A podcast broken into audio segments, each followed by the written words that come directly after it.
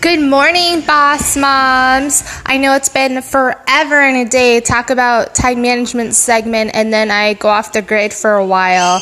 I could give all the excuses in the world, but I'm not going to because again, it all falls down into time management. As you can see, it's always a learning process. Um, the first one is going to be actually scheduling time. That's what you need to really work on. It's not that we don't have time because really everyone has the same amount of time, the same amount of days every single day, every single week, every single month. We all have the same amount of time. It's just how we handle our time, what we do in our day.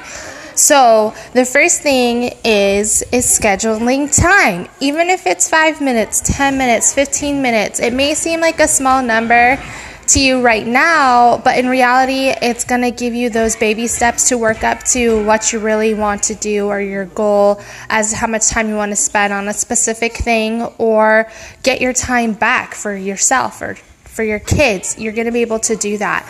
Um, so it's all about scheduling time. And I can say from experience that scheduling time doesn't always go according to plan, and that's okay. Don't get frazzled or stressed or just give up right away if it doesn't start working out. It takes time there's habits to be made. Remember the 30, um, 30, 60, 90. So it takes 30 days to create a habit. It takes 60 days for it to stick, and it takes 90 days for it to be a lifestyle change. So it's about a three month time period in reality where whatever we want to work on and be consistent in, it takes about that much time for it to be consistent it going forward. And you may fall off the wagon, and that's okay. That's like, you know, everybody, we're human. But the main thing is is just sitting down or I don't know, if you're driving in your car and you're thinking of things to do or whatever, I know it's harder to write in your car, uh, so I don't suggest doing that or doing the speak to text. It sometimes gets a little wonky depending on how your phone works. So I suggest that you set aside like maybe your five minutes in your morning or your evening, and maybe just start out of what are the things that you actually want your time for. I mean, we always complain, oh, I don't have time for this, I don't have time for that. Maybe it's even just five minutes extra playtime with the kids or um, an extra, I don't know, once a month I get together with some other friends for coffee or dinner or something like that. Just schedule it in advance. That's the other thing that really helps with time management is not doing last minute things and making sure you keep track somewhere. So I know for me, I'm starting to get back in habit of using my calendar because I've realized I was overbooking myself and I was trying to get all these things done, which it happened but I wouldn't recommend it because I was under high stress, high pressure. I wasn't happy, I was cranky, and I um, start to get like super competitive and you know i'm not to give up and I'm, I'm to try to do all these things. But in reality it was really hurting me and it was hurting others because i wasn't giving 110% on everything that i was doing. And so just recognizing that as well is is if you have to take a step back do it. Don't feel like a failure. Honestly it's the best thing you could do so that whatever it is you're doing it right and you're doing it um, to make you feel better, get that positive energy.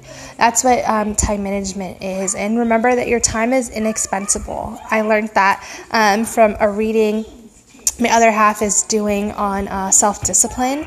And it talks about time management, actually, which I thought was ironic. And um, it talks about how time is inexpensible. So don't waste it. Don't just, you know, we all like the whole Netflix and chill idea, or, um, you know, I'm so tired and I need to do all the, get all the sleep that I need. And it is good to get a good night's rest, but if that's all you're doing or you're just watching TV and then you're saying that you don't have time for things, then you need to kind of look in the mirror and check yourself because you do have time.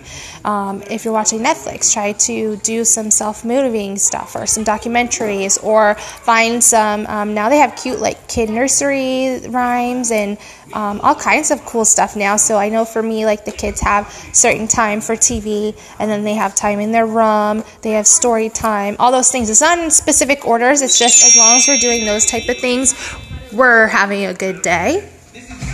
So I kind of just recommend that for you. And so that's the first thing is just scheduling some time to actually write down the things you want to make time for.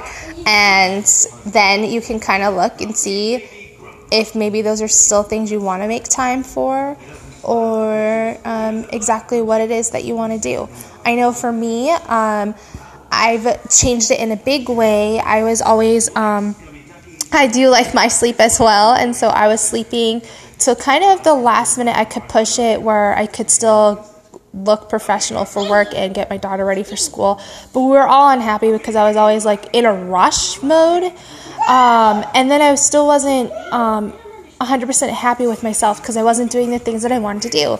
So since we've moved, I wake up at 5:15 every single day and I read my scripture passages. I have to read at least two passages, and mine has study stuff in it, so I have to do all the study pages and everything uh, till it leads me up to to pass that second uh, passage. If I have more time, then I do read extra. Um, but so far, I just do that because then I take time after that to reflect and get my quiet time, make sure I'm understanding what I want.